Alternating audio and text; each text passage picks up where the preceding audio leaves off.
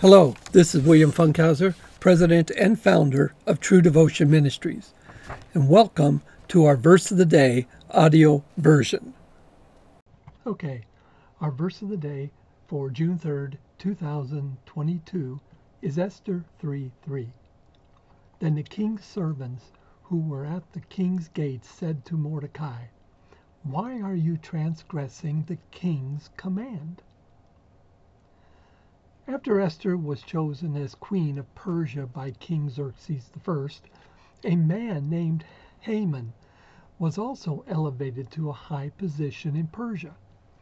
He was over all the princes of Persia, which also gave him the first place and seat, which was next to the seat of the king. Now Haman thought very highly of himself.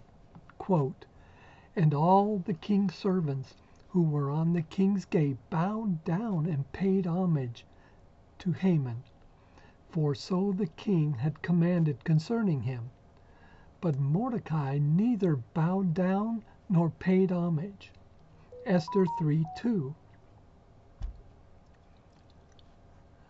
Now the king's servants went to Mordecai and asked him why are you transgressing the king's command?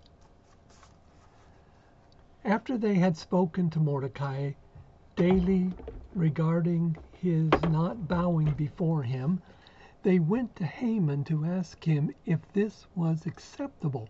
Quote, now it was when they had spoke daily to him, and he would not listen to them, that they told Haman to see whether Mordecai's reason would stand, for he had told them that he was a Jew. Esther 3 4. Well, this was not acceptable to Haman. In fact, he was enraged. People sometimes want to be revered as gods. Haman is pictured as a proud person who constantly desired human praise. In short, he was hungry for power. When he had convinced himself regarding the conduct of Mordecai, he did not deem it sufficient to punish him alone, for the people to which Mordecai belonged, the Jews, should be punished as well. He had been told that Mordecai belonged to the despised people of the Jews. So, instead of just killing Mordecai, he rather strove to destroy all the Jews in the whole realm of Xerxes, as being of the same mind with Mordecai. Now Haman then goes to the king regarding this issue. Quote, then Haman said to King Ahasuerus, There is a certain people scattered and dispersed among the peoples in all the provinces of your kingdom. Their laws are different from those of other people, and they do not observe the king's laws. So it is not in the king's interest to let them remain. If it is pleasing to the king, let it be decreed that they be destroyed, and I will pay ten thousand talents of silver into the hands of those who carry on the king's business, to put into the king's treasuries. Esther 3 8 through 9. Haman hated them so much, he was willing to do anything to get rid of the Jews in Xerxes' kingdom. So he went before the king. Quote, then the king took his signet ring from his hand and gave it to Hamar, Haman, the son of Hammedatha, the Agagite, the enemy of the Jews. And the king said to Haman, The silver is yours, and the people also, to do with them as you please. Esther 3 10 through 11. Now, with the king's approval, Haman sent word out to all the provinces under Xerxes' rule to destroy to kill, and to annihilate all the Jews, both young and old, women, and children in one day, the thirteenth day of the twelfth month, which is the month Adar, and to seize their possessions as plunder.